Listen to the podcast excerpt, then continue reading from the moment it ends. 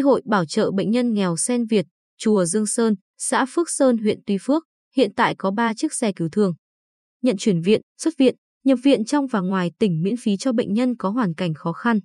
Đội ngũ tài xế xe cứu thương có khoảng 60 người. Ngoài yêu cầu quan trọng nhất là lái xe an toàn, họ còn phải biết sơ cấp cứu bệnh nhân và có kỹ năng ứng phó với những tình huống đột xuất, khẩn cấp với xe và với người bệnh trên xe. 7 giờ 11 phút ngày 11 tháng 6, tài xế Đặng Tấn Lai đỗ chiếc xe cứu thương Sen Việt trước nhà riêng của bệnh nhân Nguyễn Thắng, sinh năm 1973. Ở thị trấn Diêu Trì, huyện Tuy Phước, để đưa anh vào bệnh viện đa khoa tỉnh.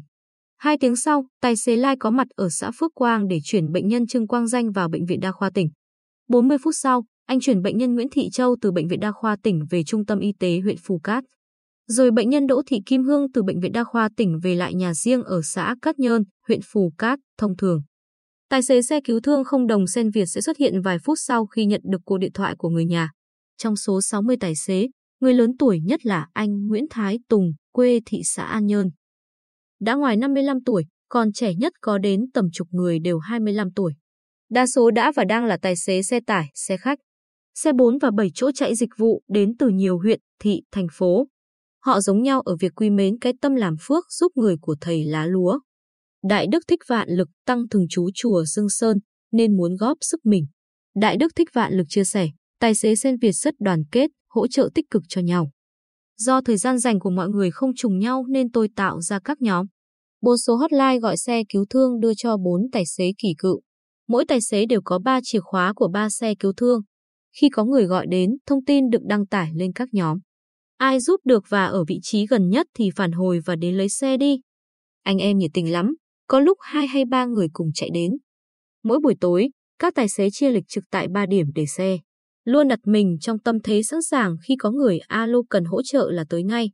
Tài xế Nguyễn Văn Chính, 30 tuổi, thường cầm vô lăng trong những chuyến hỗ trợ đường dài cho hay.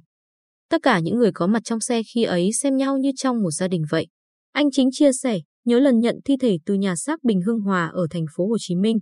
Anh em đã lấy vải trắng quấn lại đàng hoàng. Xe chạy đường dài thường có 3 hay 4 tài xế, bởi xác định không nghỉ nhiều.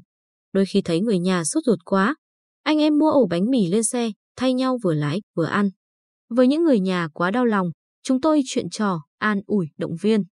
Tài xế xe cứu thương đường dài Sen Việt còn luôn chủ động bật định vị và cố gắng nhớ những cơ sở y tế dọc đường chuyển viện. Phòng khi bệnh nhân có sự cố trên đường thì lập tức đưa vào đó cấp cứu. Ngồi nhắc lại buổi chiều kinh hoàng ngày 3 tháng 6 vừa qua. Khi con gái Nguyễn Thị Quỳnh Hương, 14 tuổi, bị sốc thuốc quá nặng dẫn đến co giật. Tím tái, tê cứng người, được xe cứu thương Sen Việt chuyển từ trạm y tế xã Phước Sơn, huyện Tuy Phước, xuống bệnh viện đa khoa tỉnh. Chị Đoàn Thị Phụng còn thấy dùng mình khi lúc đó là 5 giờ chiều lại gặp đèn đỏ. Dù con được nhà xe cho thở oxy nhưng trông rất yếu. Chị Phụng du du nói, vậy rồi tài xế chuyển qua làn đường ngược lại, bật đèn tín hiệu cũng như dùng gậy giao thông xin phép người dân nhường đường. Vào đến bệnh viện, bác sĩ bảo trễ tầm 10 phút nữa thôi là không cứu được con. Tài xế xe cứu thương không đồng sen việc phục vụ miễn phí nhưng lại chịu nhiều áp lực về thời gian với những ca cấp cứu. Thức suốt đêm trong những chuyến đi dài ngày, chờ đợi cả ngày trời dưới cái nắng gay gắt ở sân bay quốc tế để nhận thi thể, không ít lần bị xét nét, hoài nghi. Vậy điều gì làm cho họ gắn bó ngày càng khăng khít với công việc? Họ bảo, vì thầy lúa, người làm việc tốt cho đời, phải được ủng hộ tiếp sức. Vì câu cảm ơn ngắn ngủn, gọn lỏn của bệnh nhân, người nhà mà nghe thấy vui cả ngày. Vì cả nụ cười, sức khỏe của bệnh nhân tiến triển tốt như trường hợp chị Cao Thị Bích Thủy, quê xã Phước An, huyện Tuy Phước. Xe chở một tuần ba lần vào bệnh viện đa khoa tỉnh chạy thận hơn một tháng qua, từ nằm một chỗ giờ đã bước đi được. Hay trường hợp của em Trương Quang Danh, 13 tuổi, ở xã Phước Quang. Không còn phải tụt lên tụt xuống trên chiếc lưng còng của người bà, mà đã có anh em tài xế ẵm lên xe, chạy thẳng vào bệnh viện điều trị.